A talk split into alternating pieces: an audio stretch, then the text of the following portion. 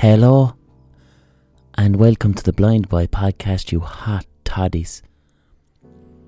Before I continue, just some quick gig announcements that I'm under contractual obligation to include in the podcast. Australia in February.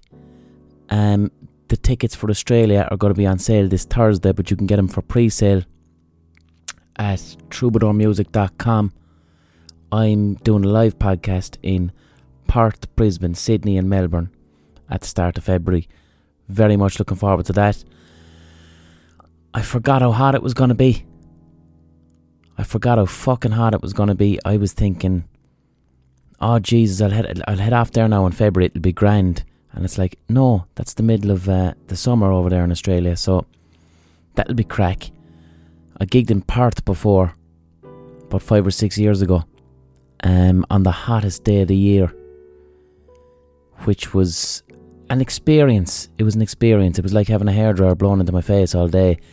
I visited the, a statue of Bon Scott from ACDC. I was in Fremantle. I went up to Fremantle in Perth. Visited a, a statue of Bon Scott from ACDC. Um, and I visited Fremantle Prison on the hottest day of the year, which was awful, but I'm kind of glad I did it because I don't know, a load of Irish people were sent to Fremantle prison. Loads and loads of Irish people throughout the 1840s, 1860s, and they would have had to endure that prison in that heat, which is essentially designed to be a giant oven. So, yeah, that was horrendous. And, and Bon Scott spent time there, I believe, for stealing a gallon of petrol. Fair play to him let's just horse through these other dates really quickly, alright? What have we got here? September. Right, electric picnic, fuck that. I am I'm I am at electric picnic, but like no one's gonna buy an electric picnic ticket to go and see my fucking podcast. Naas Moat Theatre, Friday the sixth of September. God bless. Drogheda, looking forward to that. Crescent Hall, 13th of September. Oh, Friday the 13th hot. Theatre Royal, Waterford, on Saturday the 14th of September. I think I'm going to be interviewing the lads from Waterford Whispers. I think. Wednesday the 18th of September, West Cork. Is that that fucking guitar festival? I think it might be.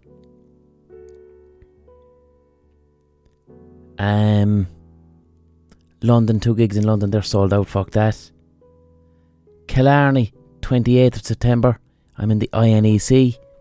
Oh, for that gig, I really want to interview uh, a rave band from Kerry from the early 90s called The Fourth Dimension. Right? There were these mad bastards from Kerry who used to make music like The Prodigy. They supported The Prodigy in the early 90s, and I ended up getting a tape of it when I was a young fella and loving it and then they just kind of disappeared. So if anyone knows the fourth dimension down in Kerry, tell them I, would love to uh, have a chat with them if they're around. 3rd of October, Pavilion Theatre, Dún Laoghaire. Then Saturday the 12th of October, Kilkenny, Langtons. Where's that fucking gig? I'm after missing a couple here. Sligo Live, Sligo, 22nd of October, right? Um, yeah, Sligo Live. That's that's the one I want to draw attention to because I don't know. Everyone I know up in Sligo hasn't heard of the gig, and apparently it's been advertised. So if you're in Sligo and you want a live fucking podcast, will you come along to that? I tell you, I tell you, I want to push that one. This is one of those ones where, like, the promoter said to me in in fucking May that uh, he was complaining that they'd only sold twenty tickets, which for me is um like it's May, the gig's not until October. Of course, only sold 20 fucking tickets. So if a promoter is, is complaining about ticket sales like five or six months in advance, that for me usually means that uh, I'm in for a fun ride. So if if you're interested in coming to Sligo, if, if you could get a couple of tickets there and make my life a bit easier, so I don't have to be dealing with promoters. No offence. Alright, there's my contractual obligations out of the way. Let us move on. Um so I, I don't have I don't have much news for you. people are asking continually, how's my solitary wasps getting on? Or solitary bees? They're fine. Um, they're in the bee hotel. The larvae appear to be undisturbed. I can't see into it obviously because it's it's uh, cocooned with the leaf, and the little bees are sleeping inside in the bamboo. So all going well. I mean, what could happen? I suppose a bird could come down and peck the fucking the larvae out or something, but that hasn't happened, so that's positive. Um, in general, there there is a. I'm I'm noticing just as I, as I go up and down the country doing gigs, I am noticing more ca- local councils not uh, cutting roundabouts and not cutting hedges and leaving wildflower grow, which is fantastic because we do need to save the pollinators, lads. We need to save uh, bees and we need to save butterflies, and that's no joke. And it's it's doable if stupid things like um, if i you know if meadows are allowed to exist, if if flowers that pollinators like are allowed to exist, we can regrow uh, fucking bees. The other thing too, I think recently, I could be wrong with this. I could be wrong, but I I, I don't want to go googling it. But I, I think I read like two weeks ago that they had a, a bit of a breakthrough around the main reason why all the bees are dying around the world, and they managed to pinpoint it to a type of pesticide that uses nicotinoids, which is it's a pesticide that's I th- I think its its root is in tobacco. It's a nicotine based pesticide and could be wrong. Was it Monsanto that shower of pricks? But anyway, nicotinoid um, insect repellents or insect killers are most likely responsible for what's called colony collapse disorder, which is has been steadily killing all the bees there for the past 15 years. So I think it's a positive that at the very least you can kind of go, all right, that's what's doing it. Let's stop doing that. Most places have banned the use of these nicotinoid um, insect killers. There's a better name for insect killer, isn't there? Pesticide? Yeah, there you go.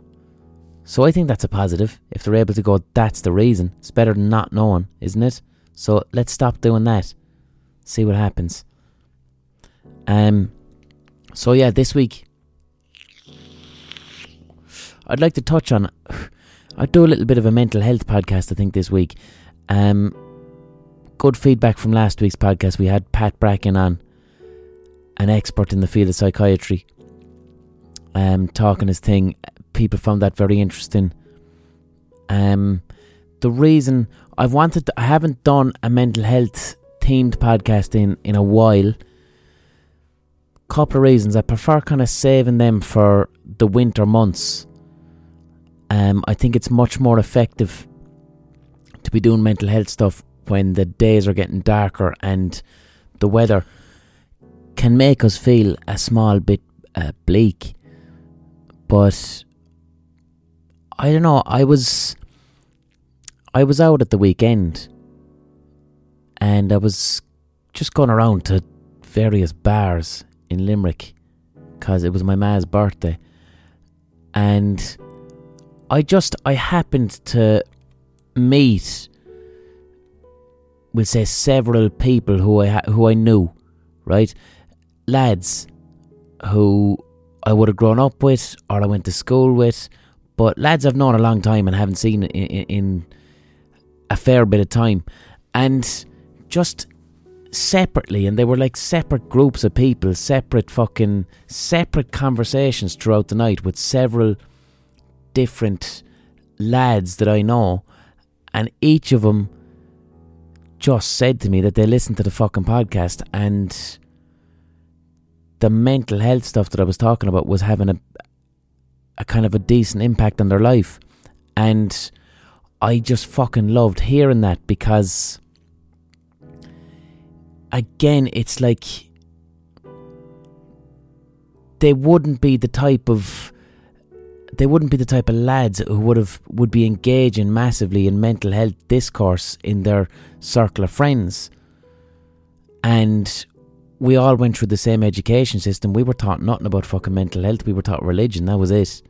So it was hugely refreshing for me to hear people that I know say to me, that podcast on cognitive behavioral therapy, that podcast you did on uh, transaction analysis, for them to say that really had a positive effect and I'm using this and it's changing how I think and it's helping me live my life. That for me to hear is I, it just it, it made me feel very good. It made me feel nice. It made me feel um I don't know. It's it's it's like it just made me feel like I'm doing something good. That's all I can say. I, f- I felt good to hear that, and I knew as well by the nature of the conversations, it, it was it was genuine. What they were saying was genuine, and yeah, it's nice to fucking know because look, I'm from Limerick, lads, and things are a lot better now. But 2014, 2015, Limerick had the highest rate of suicide in the country, and I've lost a lot of people that I know a lot over the years through people taking their own lives, you know? So it's nice to get feedback from people I know to say that something I'm doing is, is having a little bit of an impact. Anyway, because I don't know, it just doesn't. And the thing is, too, this is what pisses me off. When I talk about mental health stuff, when I talk about psychotherapy, when I talk about psychology, like, I'm not even a fucking expert. I studied it for a bit, right? I didn't even didn't even finish my qualification. Studied it for a bit, and the things that I speak about, there's it's such easy, simple, common sense psychology. There's nothing complex about it, and yet, when I speak about some of this stuff, that that like the not even friends of mine who are saying it, but like the DMs I get, people feel as if I've shown them like this big hidden knowledge. And that makes me a kind of angry because it's like this stuff is so simple. It's so simple and it's so straightforward and it's so simple to understand. And why do I have fully grown adults saying to me, This is the first time in my life that I've heard about cognitive behavioral therapy, that I've heard about transaction analysis, that I've heard about emotional intelligence, and all this other stuff I go on about. That angers me that I've got grown adults saying that to me because it means that them and I and all of us have been failed by the education system and by society society at large this is my thing the whole time. What? Why are?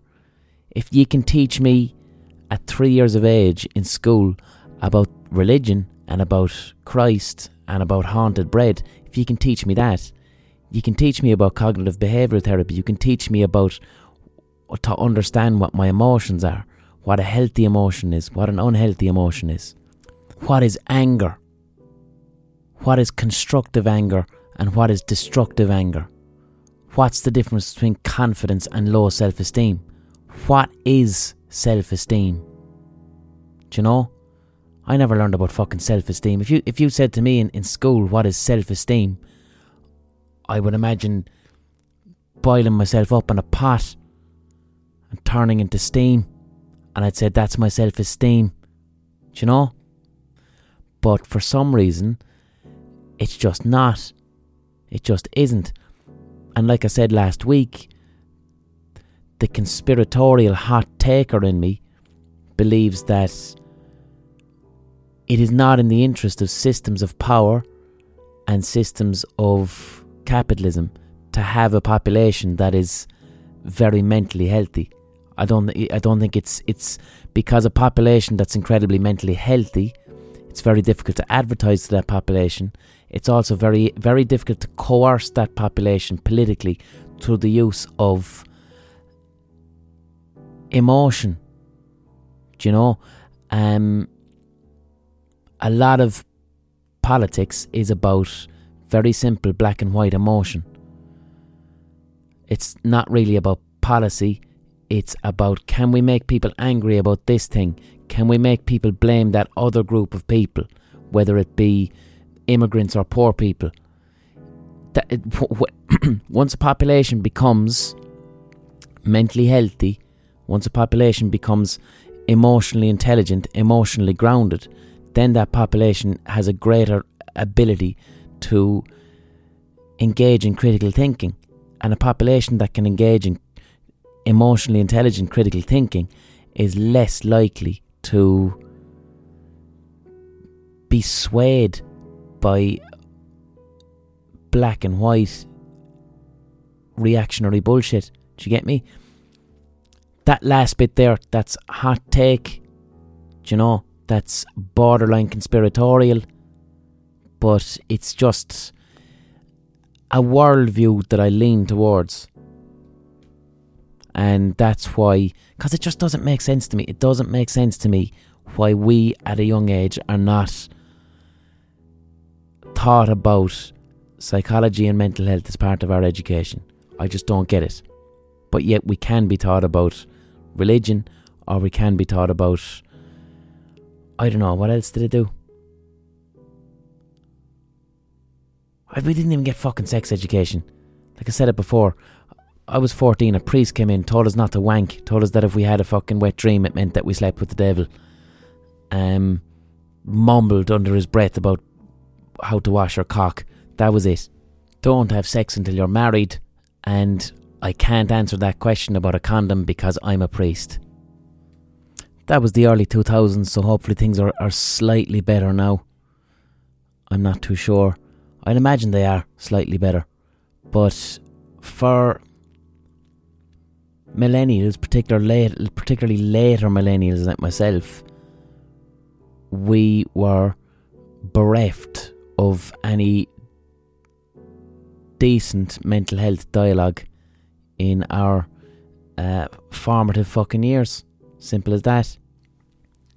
So, if you listen to this podcast, you'll know there has been several episodes about uh, mental health and specific techniques what I would advise you to go back and listen to the the, the first ones that spring to mind. There's four different episodes on, on cognitive behavioral therapy, part one, two, three, and four.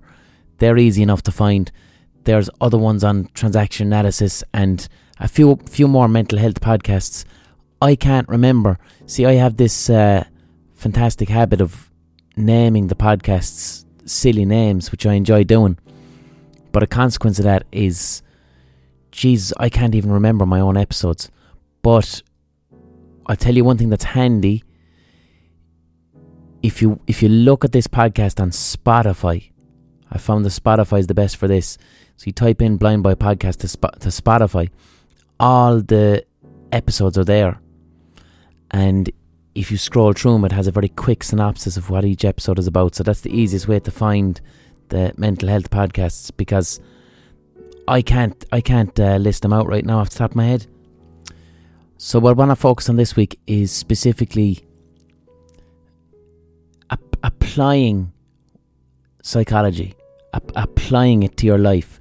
Eh, like, here's the thing: like you can you can listen, you can you could read about self help or psychotherapy. You can read about it, and it can impact you and it can make a lot of sense. Or you can listen to, you know, you're listening to my podcast or listening to someone else's podcast, and I'm saying something about mental health, and you're listening, going, wow, this is resonating with me. This makes sense.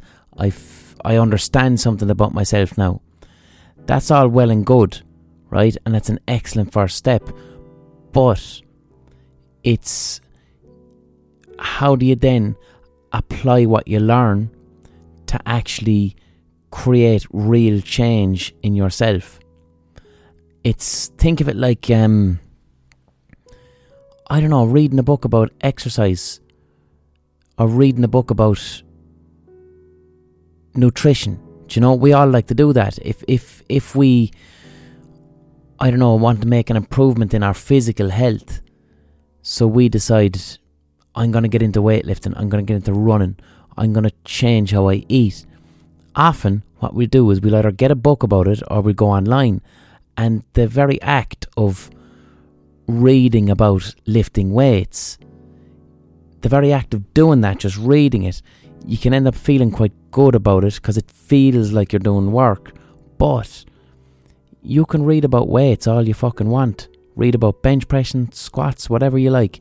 But if you don't take that knowledge and go to the gym with it, and not only are you going to the gym with that knowledge, but you're doing it correctly and you're doing it regularly, if that doesn't happen, then you're not going to actually change your physical health. So, mental health is no different. And we do have to be cautious that we don't, I don't know, end up, spending too much time learning about mental health, thinking about mental health, you know, devouring information, th- that we don't spend too much time just doing that. Because that's a common thing.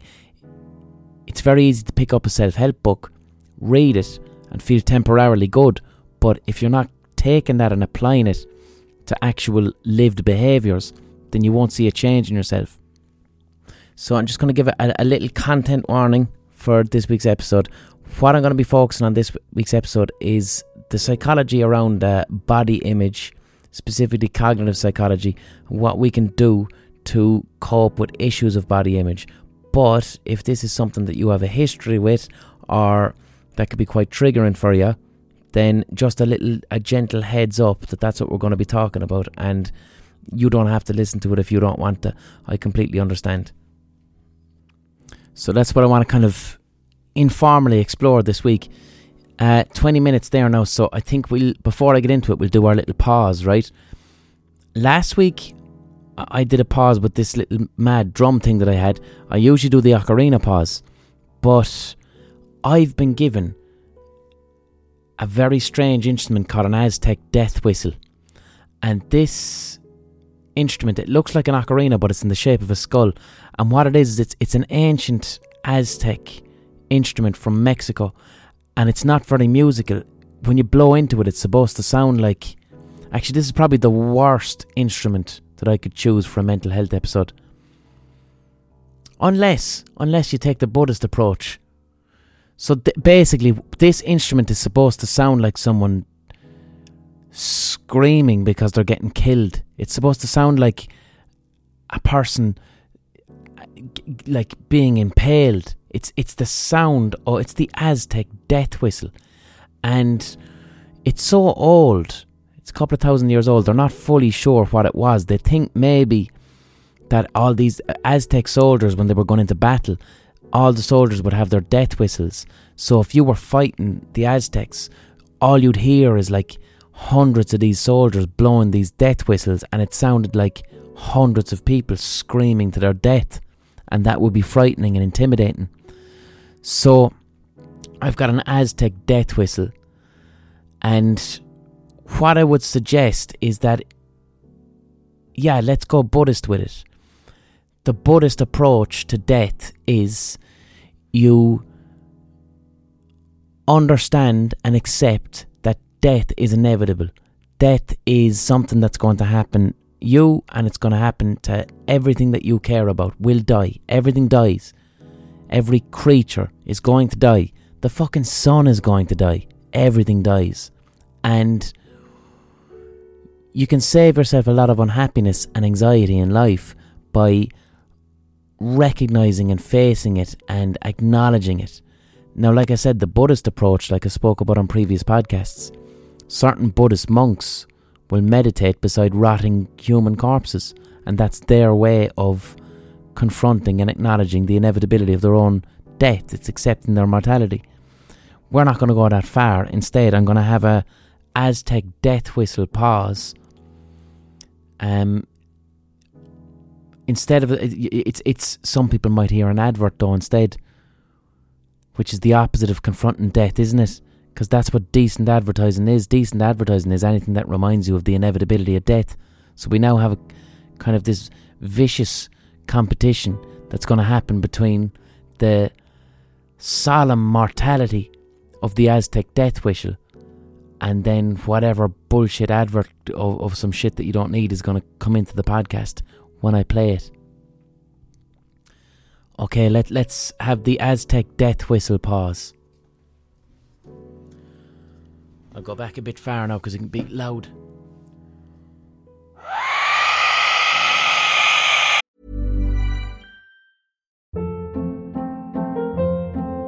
Hold up. What was that? Boring. No flavor. That was as bad as those leftovers you ate all week. Keke Palmer here, and it's time to say hello to something fresh and guilt-free. Hello Fresh. Jazz up dinner with pecan-crusted chicken or garlic butter shrimp scampi. Now that's music to my mouth. Hello Fresh. Let's get this dinner party started. Discover all the delicious possibilities at hellofresh.com. Life is full of awesome what ifs, and some not so much, like unexpected medical costs. That's why United Healthcare provides Health Protector Guard fixed indemnity insurance plans to supplement your primary plan and help manage out of pocket costs. Learn more at uh1.com. It doesn't really sound that much like fucking. I think there might be a technique of playing it, but I'll give it another crack. Oh fuck.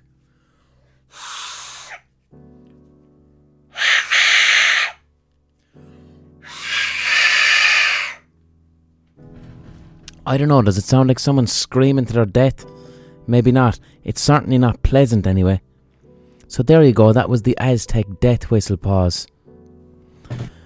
Right, support from this podcast, support for this podcast comes from you, the listener, via the Patreon page, patreon.com forward slash the blind boy podcast. Would you like to be a patron of this podcast? Some of you are. Um, what it means is, you know, if you like listening to the podcast, you listen to it for free. You have the option of buying me a, a, pint or a cup of coffee once a month and subscribing to the Patreon. Uh, please do if you can. It makes a huge difference to my life. It gives me a regular source of in- income. It is the. It's amazing. It is fucking amazing, and thank you to every single patron of this podcast. If you can't afford it, then you listen for free. That's fine, no problem. Um, also subscribe to the podcasts, follow it, leave a review, recommend it to a friend. You know the crack. So, something I'd like to talk about this week, um, and it's an issue. Like I've given a lot of time to anxiety, depression, uh, anger. Something I wouldn't mind looking at this week because I have mentioned it before, but I haven't gone at it from a practical psychology point of view. And what has me thinking about it is Instagram. Instagram in Ireland. If if you're an Instagram user and you're in Ireland, they're doing this trial thing on Instagram where they've removed likes. So on Instagram now, if you're in Ireland, you, you can't see how many likes someone else's post has gotten. You can see how many likes your own post has gotten yourself, but other people can't see that. And for me, I didn't really get it because, like, I, I don't know, my, my Instagram account is like public figure account. I'm, the other thing as well, I have a fucking bag in my head. The odd time I'll post a fucking bag selfie, but honestly, I don't really give that much of a shit. Um, how many likes it gets. Obviously, if I do a selfie on Instagram with my bag on and it gets a lot of likes, that's good. I'm happy with that because it's it's my job to try and grow my social media profile. So if I get a lot of likes and I get some followers off it, brilliant. That's more people who can listen to this podcast basically. Do you know what I mean? Um, My social media is mainly mainly an advertisement for this podcast. Um, or whatever book I'm writing. But for people who don't wear bags in their heads, who post photographs of themselves. I there there's a thing whereby you now have you know your your physical appearance, a selfie essentially. People will take a selfie of their face or their body or whatever and they'll put this on Instagram and it can get likes. And I've seen people say, you know, if they put up a selfie and they're not happy with the amount of likes that they get within an hour, they'll delete the selfie. Or if they see that their friend has gotten far more likes for their selfie, that that can make that person feel like shit. So one of the most toxic elements of Instagram because Instagram is very much picture based. I mean, okay, there's great photographs of food on it.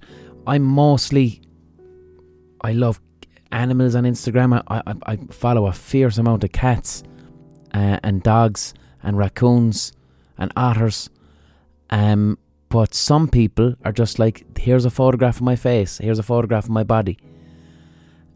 And it is what it has done, and it's a concept I explored before when I was talking about the theories of Carl Rogers, the, the psychologist.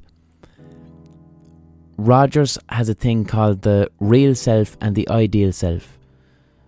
Now, if you want to hear more about this, there is a Carl Rogers podcast. Again, like I said, I don't know what the fucking name of it is. You'll find it on Spotify if you look through the descriptions. But very simply, Rogers had a theory about the human personality that we have our real self our real self is who we truly are, the person that we kind of are around our family or who we are by ourselves in private, our real self. Then you have your ideal self. Your ideal self is how you would like others to see you.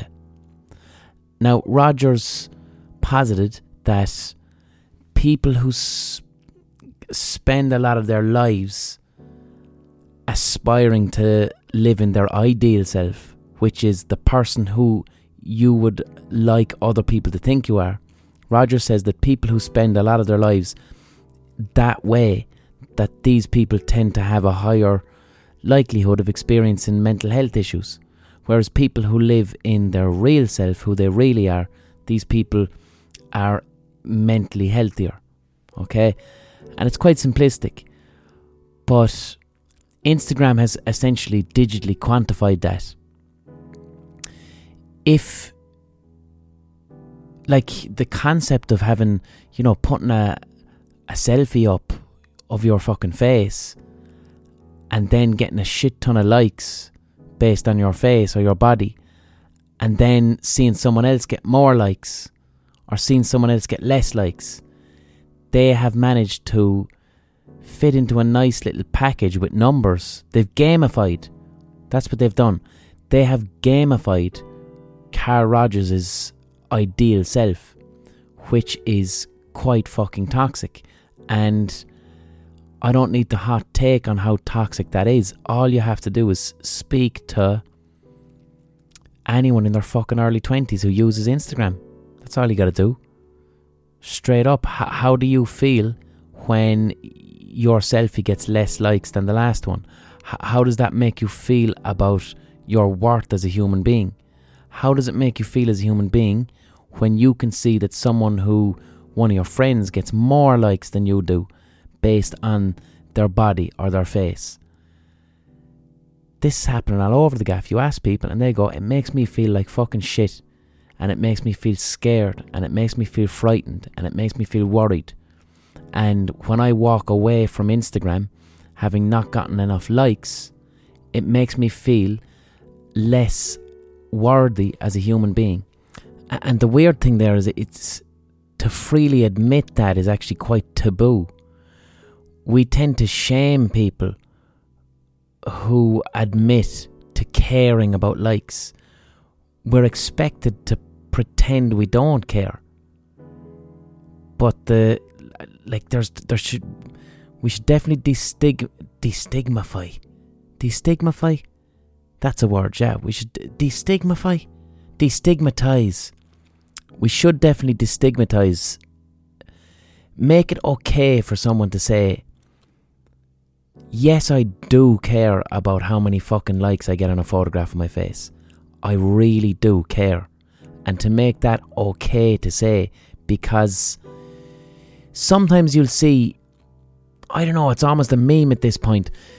It's usually, there's kind of a sexist tone to it as well, because it's often women who get the biggest slagging over it. But I don't know, you'd find an influencer or someone, they have their account deleted, and all of a sudden they release a video where they're bawling, crying, begging Instagram to give their account back. And culturally, we tend to take the piss out of that behaviour. We go, look at that silly lunatic. Look at that fucking idiot crying because their Instagram got deleted.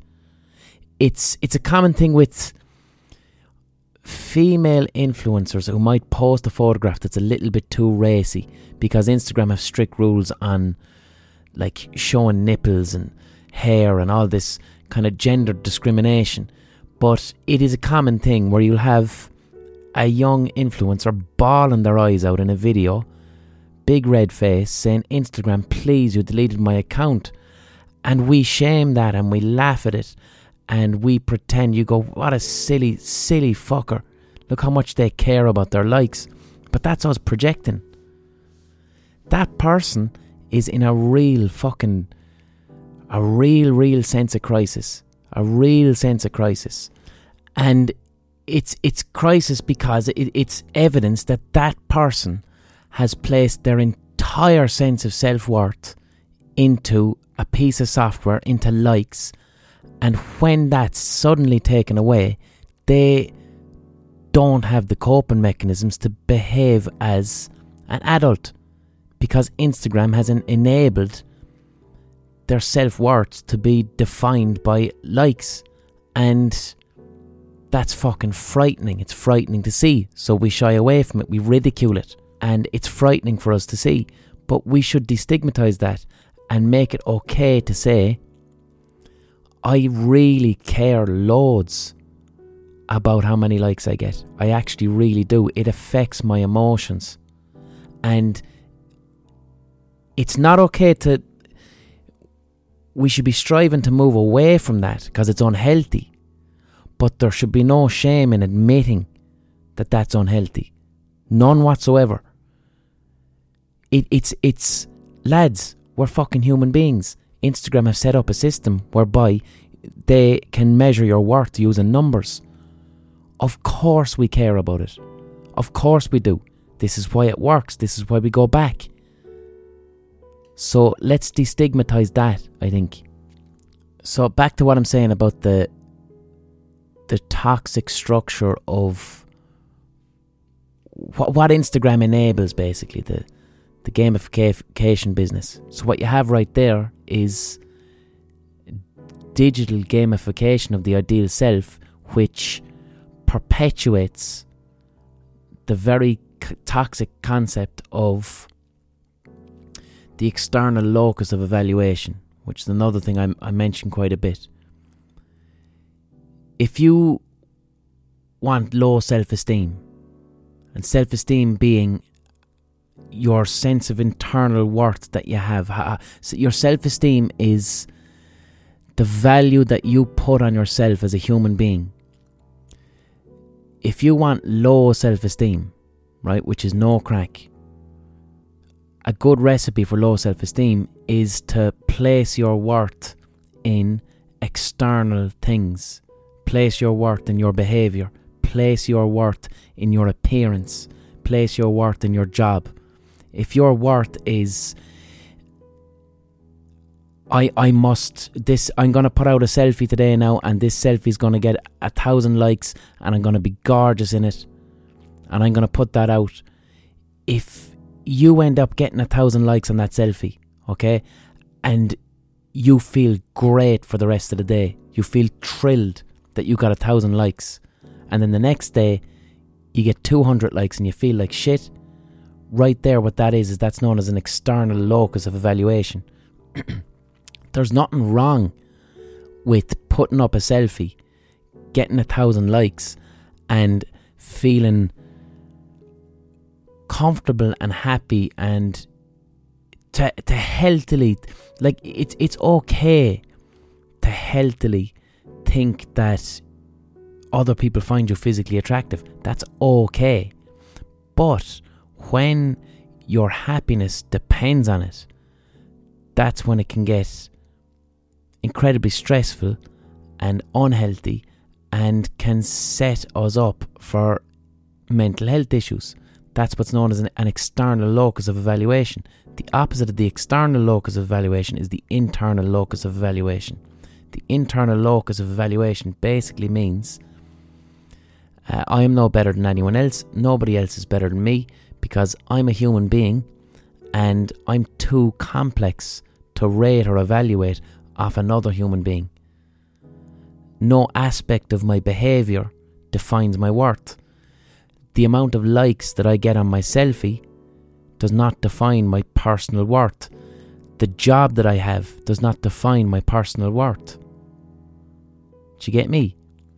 Um, so what Instagram has done is it's after removing likes, and I'm guessing, I don't know the psychology of it, but I'm guessing uh, Instagram or Facebook, who run Instagram, have got a team of psychologists trying to take some degree of accountability and saying that this huge platform that we have is most likely a significant contributing factor to poor mental health in young people's lives.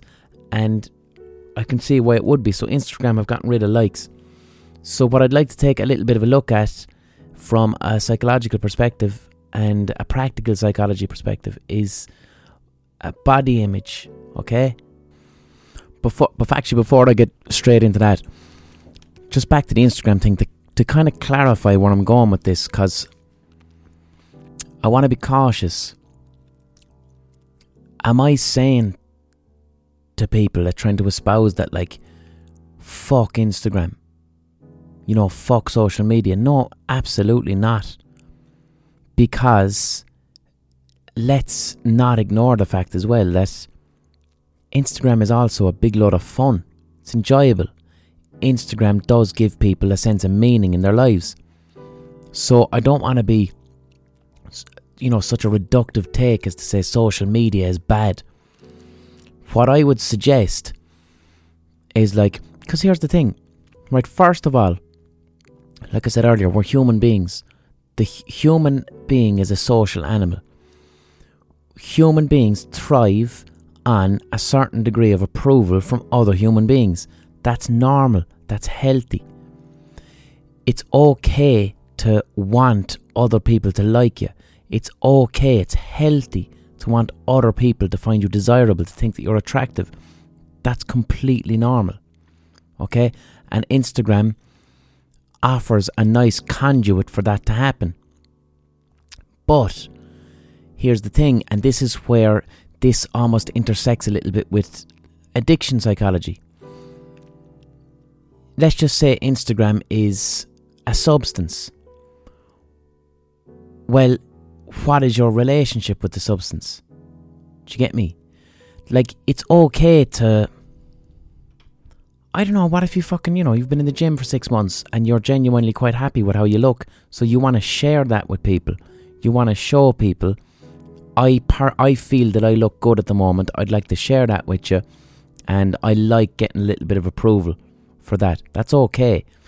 What if you fucking spend hours getting ready and you've got class clothes on. You know, you like fashion, you think you look really nice, and you want to share that with people. These are all really healthy things. It's fine. It's fun. It's can provide an awful lot of meaning, and it does. But what what what I would ask you is, what is your relationship with it? Does doing that provide you, you know, genuine happiness and meaning? And if it does, carry on, fair fucks.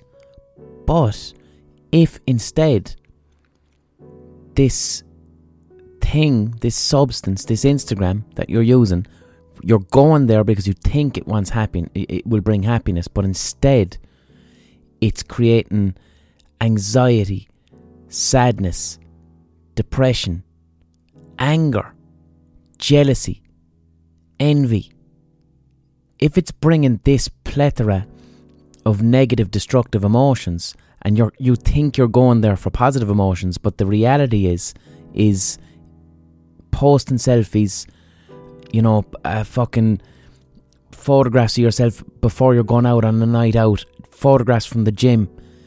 If you're engaging with it, and ultimately it's resulting in these destructive negative emotions, then you have to evaluate your relationship with Instagram. So that's where it intersects a bit with addiction psychology. So that's what I'd say. It's not it's not Instagram, it's what is your relationship with it and what is the emotional result of your interactions with this thing. Um I mean another thing that, that can be unhealthy but isn't necessarily a lot of people use like face tuning and filters. So, and this this I can see how this could be quite destructive to a person's self-esteem. For you to have someone doing selfies or photographs of their body, putting it on Instagram, but software has been used to enhance the physical appearance, whether that means making your fucking body smaller or bigger or making your skin clearer, doing editing photographs of yourself so that it fits a, a more traditional view of it fit, fits the beauty standards of what's going to get likes. Like that that's the ultimate ideal self. There's people who do that and they will absolutely edit an image of themselves, it will get a fuck ton of likes, and then that person has to feel the short term buzz of getting all those likes and then walk away from the phone and say to themselves, I don't look like that really though. I, I, I know that I don't look like that, so I feel dishonest. I feel not good enough. I'm scared to go outside in case people see that I'm not as amazing as I look on Instagram. That that's a filter. That's happening, lads. That's really happening, and that is that's I can see how that would be incredibly toxic to a person's mental health, their and their sense of self and their self-esteem. So off the back of that, I want to talk uh, a little bit about about you know b- body image and how it intersects with mental health. Like first off, what is body image? Body image is it's it's your own internalized sense of what you look like. Okay, that's what body image is. Uh, uh your inner, your personal inner barometer for what your appearance is. Um, when you know is is that good or is it bad? How does your opinion of how you look, how does that intersect then with your worth as a human being? If you have a, a body image that is negative, and then on top of that, you are of the belief that your worth as a person is related to how you look, then right there, there's a recipe for not being a particularly happy person. To put it simply, again, no, nothing wrong with wanting to feel attractive, wanting to be happy with how you look. That's all fine, but is is is it going? Is is it moving towards excesses? Does it make you excessively unhappy? Do you know what I mean? But having said that, uh, healthy body image really isn't about attractiveness. It's healthy body image is much more about self acceptance. People with very unhealthy uh, body image, they tend to like tend to focus and obsess quite a lot on wanting to look different and crucially to genuinely believe that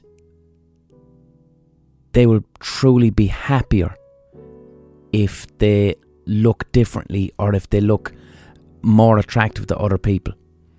Um, I want to be cautious this episode that I don't want to go into body dysmorphic disorders or anorexia, bulimia, things like that, because it, it's not an area where I have kind of lived experience or know an awful lot about. But I would have lived experience of poor body image, we'll say. Um, I do and have always struggled with trying to be as thin as I would like to be. Okay, now here's the other thing as well. Like I, I'm, I'm entitled to hold that view and opinion of myself. Some people would look at me and go, "What are you talking about? You are thin." Then other people would look at me and go, "Ah, oh, yeah, I could see you could lose a half a stone." So I don't want to offend anyone who would go, "What the fuck are you talking about? Shut up! You're not fat." It it doesn't it doesn't really matter. Everyone has their own body image is something that's very personal to each individual person, and we have to be cautious that we don't police other people's own self image. Do you know? We have to be cautious of that. So, yeah, a huge battle I always have is moving towards a place of acceptance. Okay? And if you've heard me mention exercise and food on this podcast, I mean, one thing I always focus on when I like I, I exercise regularly, I, I lift weights and I run and I also keep an eye on what I eat. I do all of these things. My my motivation and focus for all of these things is always health based and feeling good. I run to feel good. I lift weights to feel good. These things make me feel amazing. I eat well to feel good if if the end result is I'm happier looking in the mirror, great. But I, my focus and my goal is I do these things for emotional reasons. I get great meaning and purpose out of running and going to the gym. I really do. It gives me it's a great distraction, stress relief, endorphins.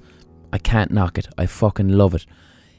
But I know because I've been going to the gym since I was 14 and when I was a teenager, my body image would have been fucking terrible. I was going to the gym exclusively to change how I looked because I wanted to feel happier. And what I've realized is, just from my experience, doing that is also a recipe for failure. When I was a teenager or early 20s, going to the gym in my teenage years, it was to try and lose lose fat. Then, when I got to 1920, I had a growth spurt. So all of a sudden, I thought I was skinny, so I needed to grow a lot of muscle. I believed. I was going to the gym only to change what I saw in the mirror looking back at me. And what it did is it, it, it, the gym wasn't enjoyable. And it would mean that I would reach my physical goal, and then I'd all of a sudden quit and then be back where I started and be miserable and unhappy. And I only started to enjoy exercise when it's when I had to put the effort in on a daily basis to not make it about changing my appearance and instead to make it about feeling better. Mentally feeling better, having more fe- flexibility, um, that's why I exercise. If there's beneficial physical appearance results, I can healthily say that's grand. I, I approach it in a healthy fashion. If I find myself unhealthily dealing with it, then I check in. Unhealthy being, looking in the mirror, feeling desperately unhappy, and foolishly trying to convince myself that I will achieve happiness by changing the reflection in the mirror. That's not how it works. Happiness does not come from external sources, lads. It comes from inside. Happiness comes from having a sense of meaning, having a sense of purpose. That's where happiness comes from. Not having an inch or two off my belly. The process of running and lifting weights and eating properly, that process that would take me towards losing an inch off my belly, that process can bring happiness. But the belief that the end result, no, that won't do it. How do you know if your relationship with your body image is healthy or something you should be kind of concerned about? I mean, basic kind of checklist stuff within within cognitive psychology. The basic kind of checklists around it would be, I don't know, has someone close to you said that the concerns that you're that you're saying about your body, I don't know whether it be your weight or your fucking nose or your hair, whatever the fuck, has someone else consistently said, I don't see what you're seeing. That's you know, that that's one thing to kind of to be mindful of. Is your distress about your appearance is is it like a continual preoccupation despite you know being reassured from other people is is it something that's continually bothering you if you were to think about I don't know okay in, in a 24 hour period how much of your day is spent feeling stressed or uncomfortable about whatever aspect of your appearance? In 24 hours would would it, would it add up to more than 1 hour spent unhappy with an aspect of your appearance? And then a big one. Do the worries that you have about your self image, about your body image, does that prevent you from socializing and making friends? Does it stop you from wanting to go to that thing that you want to go to? Um, I suppose in the digital sense, do you know, do you feel pressure to be like, I haven't posted a fucking selfie in ages because I just don't feel like it? Or like I said earlier, the the real dodgy one, you've been face tuning yourself so much that you don't feel that the person you look like online is the person you look like in real life, and as a result, you'd rather just not fucking interact with people in real life and prefer that people simply just see your highly controlled, edited digital physical avatar of yourself. Those are all red flags that would suggest that your relationship with your body image is isn't healthy. Another one to watch out for is physically comparing yourself to other people. Um, I remember I, I, I'd say I was 21, 22. I was, I would have just gotten over my anxiety agoraphobia period where I, wa- I wasn't leaving the gaff and I would have been scared to go to pubs or nightclubs or anything like that. I was recovering from that and had started to live a more normal life and feel okay to go to nightclubs and whatever. So, and feeling a bit more confident and shit like that, dealing with the my anxiety and my depression. So I was out in a nightclub one night and I was just chatting to a girl. She was a friend of mine and I fancied her. And she was talking about a lad that she fancied. And I don't think she even knew I fancied her. I was just, we were just talking away, and I said to her, Oh, what do you like about him? And then she said, Oh, he's just got these lovely big shoulders. And that was it, right? She just said that, that was it.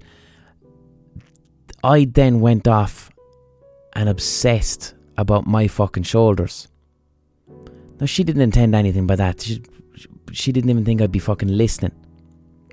But me, I heard oh, that fella she fancies has nice big shoulders according to her. That must mean my shoulders are tiny. Up to that point, I hadn't really thought about my shoulders. So then I started to think, oh fuck, how am I going to get bigger shoulders? So I'm in the gym now doing every single shoulder exercise under the planet to try and give myself big, massive shoulders because I felt this is what would make me attractive. Then it would get to the point where every other lad that I'm talking to, I'm now looking at their shoulders. I'm now sometimes not even listening to what they're saying because I'm visually measuring their shoulders against mine. And it was highly, highly unhealthy. And it caused, it interrupted my social life, obviously, because if you're trying to talk to someone, they're trying to fucking talk about the new Grand Theft Auto and you're looking at their shoulders. And then I'm now adjusting my behavior to try and improve my shoulders. And it's ma- it was just nuts. It was so looking back, it was just so fucking silly and foolish to be spending time. What I said to myself was, Jesus Christ, you really want to be dedicating parts of your day thinking about another man's shoulders? I thought about it like that, and it kind of it helped resolve it, you know. But that's a red flag behavior. Comparing yourself or, or the aspect of your body, of your body image that you're not happy with, to consistently be comparing that and contrasting it of someone else's. That's a big healthy recipe there, or unhealthy recipe for low self esteem, right there. That will weaken your resilience towards uh, mental health issues other different things that are kind of red flags. I'm going to try and keep. I think a lot of this will be male focused because, again, it's two reasons. I, I don't have lived experience of, of what it's like to be a girl, and this isn't spoken about with lads at all. I mean, the conversation with poor body image is, is it's m- much more of an open conversation regarding girls and women, but with lads, I mean, Jesus, you want to talk fucking mental health stigma? We're only getting to the point where it's okay for lads to maybe say to their friends that they have anxiety or depression. We're a long way off from a lad coming out to his friends and saying that his, he thinks his shoulders are small. We're a long way off from that. Do you know what I mean? And again, with anything, destigmatization. Did I say that right? Destigmatization. I'm gonna have to find a fucking different word. What was it earlier? Destigmifying. Destigmatization of for men to feel comfortable speaking about bodily insecurities or poor body image with their peers. That's somewhere where we need to move towards. I don't even see that conversation happening much. Um, you it's a bit more open an issue with gay lads. You'll see gay lads talking about it a lot, a lot more. Straight lads, not really. Um, okay, one a red flag. Over preparing before you go out in public. How much do you prepare? Um, again, nothing wrong with fucking preparing. People go out in public, go to the nightclub, go to the pub. It is healthy and it is okay to want to look good.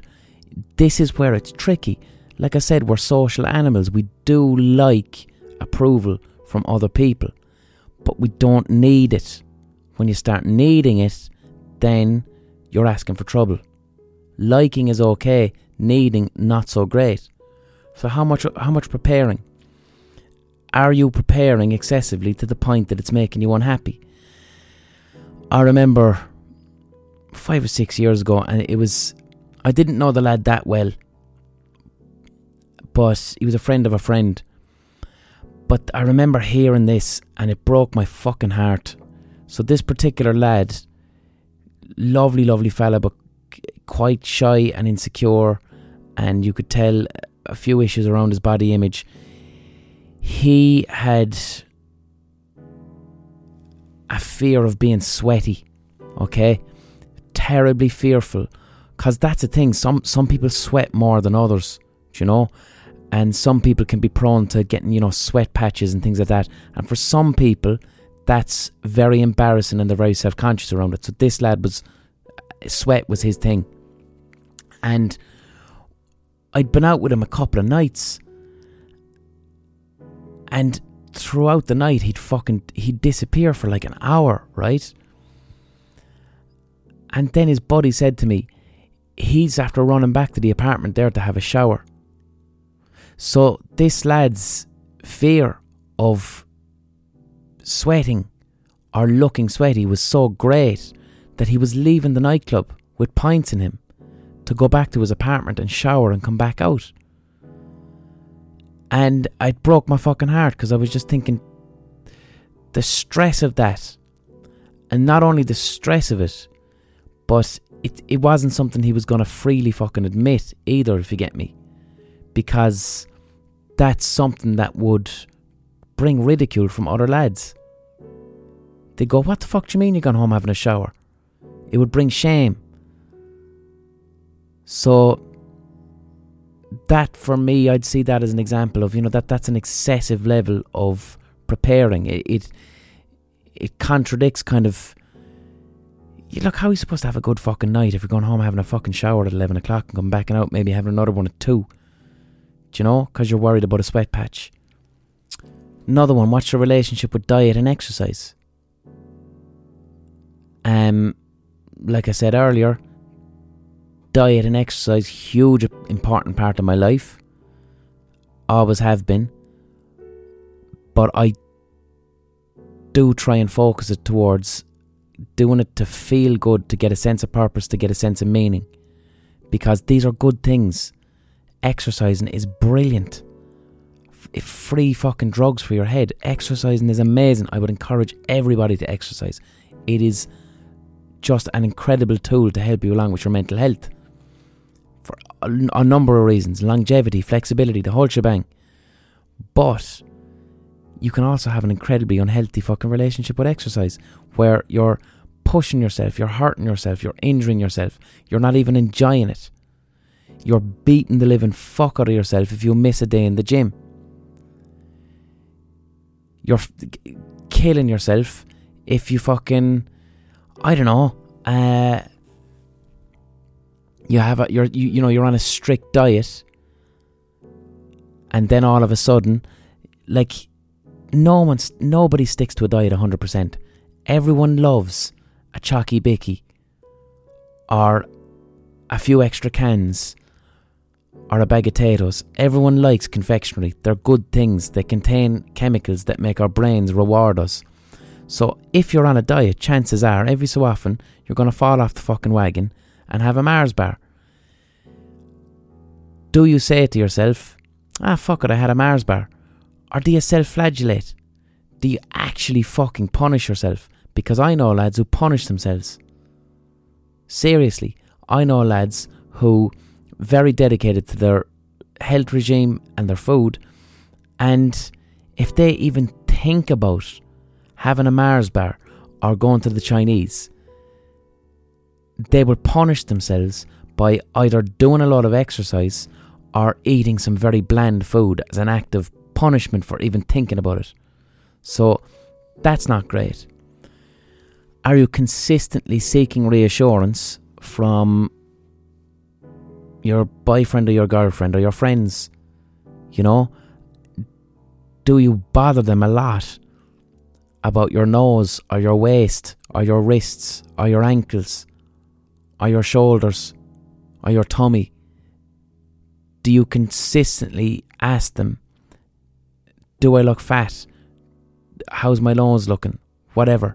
Can you notice my ears? Do my ears look less big when my hair is like this? And you know, from measuring the reactions of the your friends or your lover or whatever, are you becoming a bit of a dose? There's a red flag. Another one, this is, you know, if you're in a relationship with someone, is it affecting your sex life? Because that's a that's a hugely important thing.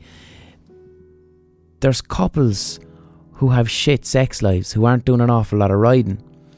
And it can get really toxic and destructive, especially with lads, because if a lad is going, you know, a, a period of time where they're not having sex with their girlfriend, the girlfriend, the the lad, like, how do I say this? First of all, lads are supposed to be horny bastards who'll ride anything all the time, and then you usually what happens usually what happens is the lad won't have sex right? The girl will then internalize that thinking what's wrong with me? Because the reality is is that the lad is unhappy with some aspect of his body and as a result of that isn't comfortable either getting naked or feeling sexual enough to enjoy riding. The thing is, is that I might be generalizing here, but the lad is much less likely to come out to their girlfriend and say, It has nothing to do with you, but I just feel that my belly is fat and I don't feel sexy and I don't want to have sex. Lads don't say that. That is like, in terms of what we view masculinity to be, that is something a lad would have great difficulty saying out loud, not only out loud but to himself. If a lad is actually much more likely to get angry, to get angry with themselves, or to get angry with their girlfriend if they want sex, than even say to themselves, I can't ride my girlfriend because I don't feel sexy. That's something that lads don't say. And it's a thing. It is a fucking thing. Again, obviously, it works both ways. If you're a woman and you don't want to have sex with your partner because you just are not happy with how you look, your body image is poor, therefore, you don't feel sexual. That's a thing. But it's also a kind of a little warning sign to look out for that your relationship with your body image is now teetering into territory that's unhealthy because it's affecting your capacity to live a normal, happy life. And of course, lads, the biggest red flag of all are you linking your body image towards your self worth? Do you link either your attractiveness to other people or how attractive you feel about yourself how does that make your sense of self worth feel? Do you feel like less of a person? Do you feel bad? Is your self esteem lowered because you're not happy with how you look? Alright? That's the big red flag. That means right there, that's external locus of evaluation. You're evaluating your worth as a human being based on an aspect of your behavior or appearance, which, as we know, is something that we all have to work against. Something we have to acknowledge, tackle, confront, and actively on a daily basis try to change. I am better than nobody else. Nobody else is better than me because I'm a complex human being and I can't be evaluated against others. So what what are what are some of the things we can do to improve this situation? Do you know what I mean? Well, again, it goes back to classic fucking CBT, lads. And I'm not talking about cock and ball torture, cognitive behavioural therapy. With each of those red flags that I mentioned there, if you examine your language, your internal language around uh, something like, I don't know, let's just let's just say let's take it back to the shoulders, right? Let's let's say let's focus on you know something about yourself that you that you don't like, that you're unhappy with, that's that's causing you anxiety, an aspect of your body image. If you observe the language, your internal language that you use around this stuff, I guarantee you that that language is rigid and black and white. So if it was me when I was 21, 22 and I, I thought I had small shoulders or wanted my shoulders to be bigger, my internal language would have been look at the fucking state of your stupid scrawny shoulders. All the other lads have big, massive, wide shoulders, and girls fancy them, and they don't fancy you because you've got small fucking shoulders and you're disgusting. That would have been the real aggressive self hatred language that I would have used without even being, being aware of it. These are the things that would have been in my head. Very extreme, very rigid, not rational or evidence based whatsoever. Very all or nothing. If you don't have big shoulders, you are not attractive. If you don't have a small tummy, you are not attractive. If you if only you had a smaller nose, you would be other people would want to be with you and you'd be so happy. All these far reaching, wide, extreme say- statements continually mulling around as, as internal self talk in your head, which reinforce then the negative emotions. ABC, activating event. You look in the mirror, you see your shoulders or your tummy or your nose. B, what are your beliefs about your shoulders or your tummy or your nose? They're rigid and they're excessively negative. C, what are the consequences? You feel like shit. You try and change this feeling by engaging in irrational, unhelpful behaviours such as avoiding going outside or injuring yourself in the gym. Do you know what I mean? So, a kind of a way to cope, because again, that's with, with, with cognitive therapy, it's it's about rather than solution focused, it's coping.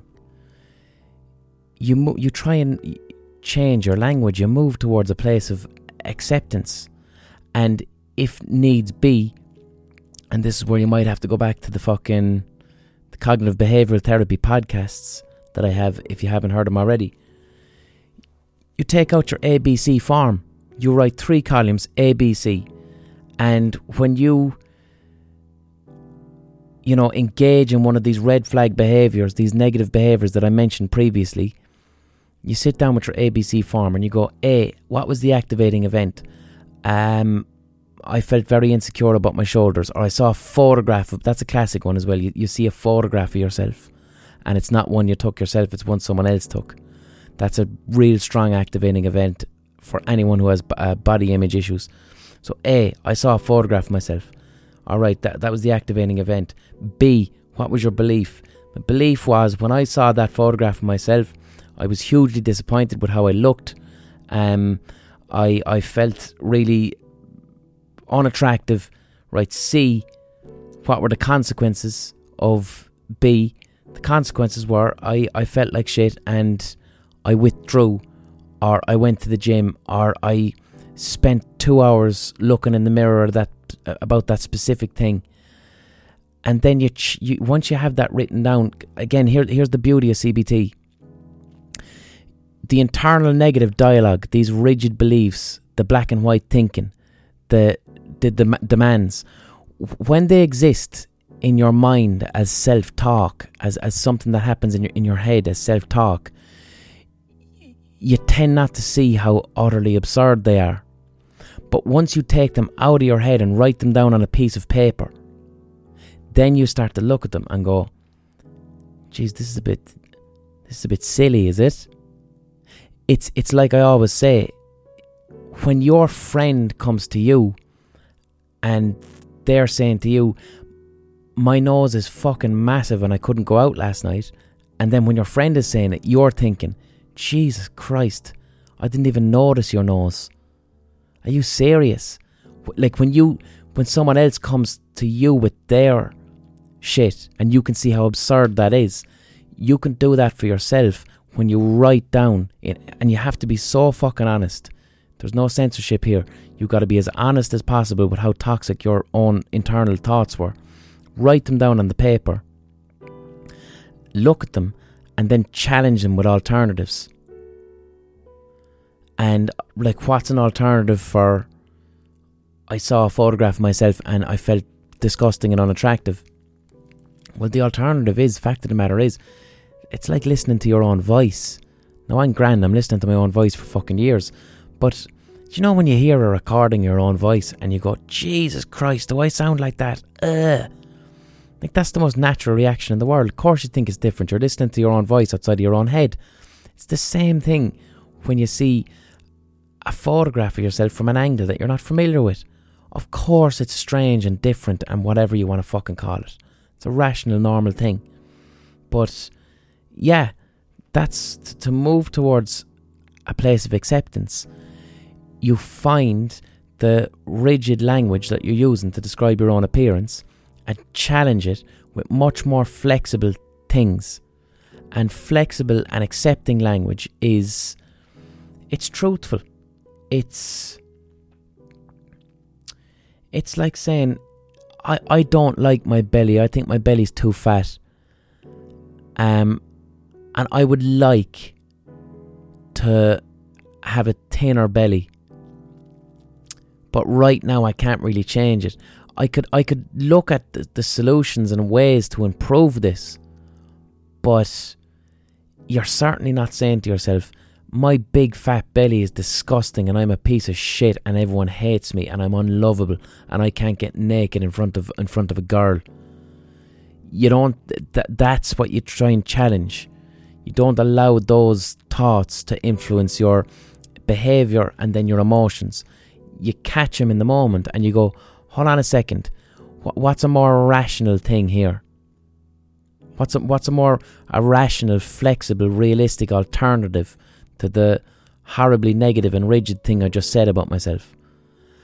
And that's how you move to that place of acceptance. Another big part of acceptance, too, when it comes to body image specifically, is you're a whole human being. Your body is just one part of that. How how you how you look to other people is just one part of that. It's just one factor. There's many other factors to your personhood and your physical appearance is just one. Do you know? So why then are you placing so much stress and value on this one external part of yourself? when there's so much other aspects to who you are. Um, I mean, one thing that I try and do is imagine being able to foster towards yourself the type of self compassion that you afford an animal. Do you know? Imagine, imagine having a dog, and that I don't know, the dog is silly looking because lots of dogs can be silly looking. A, a, an unconventional dog, a dog that isn't particularly attractive, or a dog that might be missing an eye. You know, something that makes the dog not what people would consider a good looking dog. Can you imagine for one second not completely and utterly loving that dog because of some aspect of their physical appearance that is what society would consider to be flawed. Not a fucking hope. It's so easy to do that with animals. Like I said when I'm on Instagram, half the fucking animals I follow on Instagram, they're cats who have been abused and who are missing eyes or injured in some way or have a disability. And I just love these little fucking cats and how they get on with their lives despite whatever thing they have that whatever injury they've had or, or thing that's holding them back and how they persevere and i love these cats do you know? And you know like fucking my, my cat's out the back garden. As far i think one of them's deaf. Do you know? Neither of them to be honest are particularly physically attractive cats. They're both kind of wild. The fella is all cut from fights he's had. I don't give a fuck. I love him to bits. I couldn't give a shit. In fact, I love him more because of these things about them that are endearing. Imagine being able to have that level of self compassion for yourself. I have a song called uh, Spastic Hawk, if you want to listen to it from 2011, which is explores these themes, themes of, of self acceptance, things like that, you know. But regarding, you know, how easy it is to have this compassion towards a little animal. What I'm doing naturally there, and what we all do naturally, is we're able to view animals as a whole. And we it's it's so much more difficult to do it with ourselves. If you have a boyfriend or girlfriend and you truly, truly love them, you really love them, and they have this let's just say, I don't know, you've got a girlfriend and she thinks she has a big nose. If you really, really love her, you're mad about her. You love her nose that she thinks is big. And, you know, if she wanted to get it fucking changed and you truly love her and you believe that's what she wants, obviously, you go with what that person wants. But most people who are truly in love with someone, if you were to list out what their partner sees as flaws in themselves, and you, they said to you, would you change that about that person? If if this person thinks they have big feet, if if, oh, if your if your boyfriend thinks he has small shoulders, or if your girlfriend thinks she has big ears, and you love them, and I asked you, would you change that? You'd probably say, no, I wouldn't, because it's theirs, and that's part of the reason why I love them. Most people will say that. So why can't we be that way about ourselves? It's it's much more difficult, it's much harder.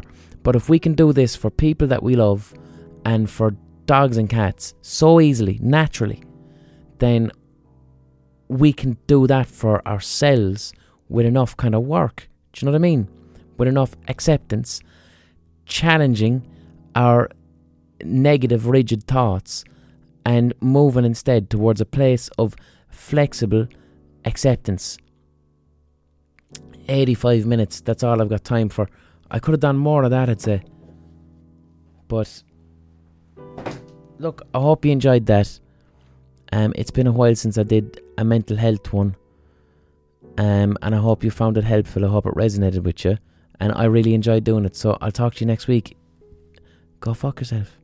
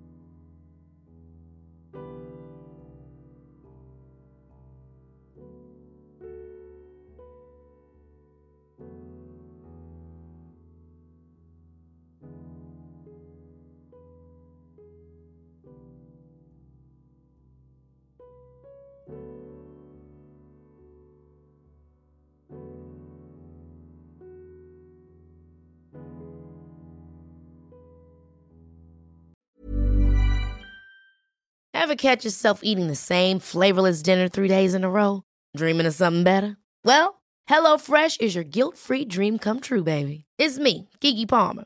Let's wake up those taste buds with hot, juicy pecan crusted chicken or garlic butter shrimp scampi. Mm. Hello Fresh. Stop dreaming of all the delicious possibilities and dig in at HelloFresh.com. Let's get this dinner party started.